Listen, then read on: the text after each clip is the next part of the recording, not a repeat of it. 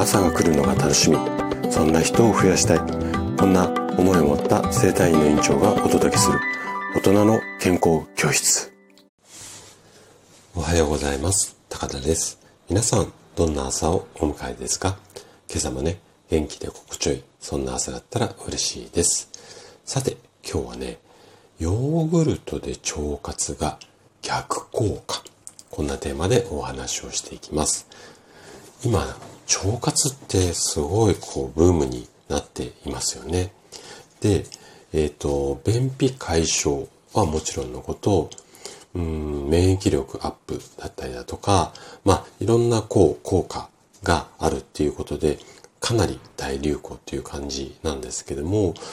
でこの腸活のためにヨーグルトを食べるっていう方もすごく多いと思うんですよ。ただこのヨーグルトの腸活はちょっとね気をつけてほしいポイントっていうかことがあるので今日はその理由についてね詳しくお話をしていきます。是非最後まで楽しんで聞いていただけると嬉しいです。じゃあ早速ここから本題に入っていきましょう。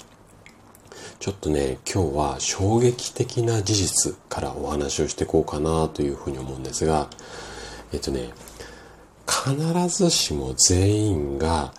ヨーグルトを食べて健康になれるわけではないんですね。うん、なんでかっていうとヨーグルトが合う体質の方もいればヨーグルトがね合わないっていう方も一定数いらっしゃいます。はい。これがもう、れっきとした事実なんですよ。で、実際、私の院に来院される患者さんの中にも、こういった感じの方が多くいらっしゃいます。えっ、ー、とね、自律神経の不調で、例えば下痢だったりとか、難便の症状に悩んでいたと。で、こんな患者さんが腸活のために、うん、毎日食べていたヨーグルト。これをね、ちょっとしばらくやめていただいた。そしたらどんなことが起こったかっていうと、便の状態がね、驚くほど改善しましたよ。うん。これね、お一人お二人じゃなくて、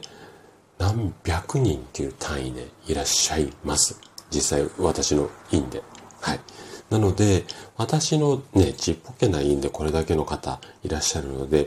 実際はね、こういう感じになるような方って、もっともっと多い数の方いらっしゃると思います。でね、なんでこんな風になったかっていうと、体のためにと思っていた方法が、実際は不調の原因としま、なってしまっている。こんな方って非常に多いんです。で、じゃあね、これも意外なちょっと盲点なんですけれども、ヨーグルトって、私はこういう話をよくするので、私のラジオを聞いてる方は、盲点じゃないよ、そんなのもう先生いつも言ってるじゃないって言われるかもしれないんですが、ヨーグルトって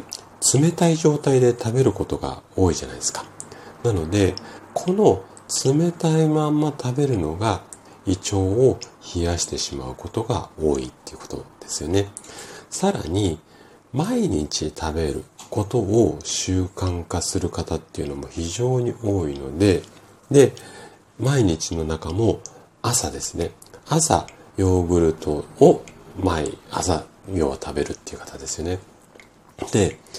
朝は体がまだ冷え切っている状態なんですよ。そこにまあ、朝ごはんであったかいものが入っていけばいいんですが、あったかいものだけじゃなくて、冷たいヨーグルトが毎日とかとか入ってくる。この習慣のリスクっていうのがどれほどなのか、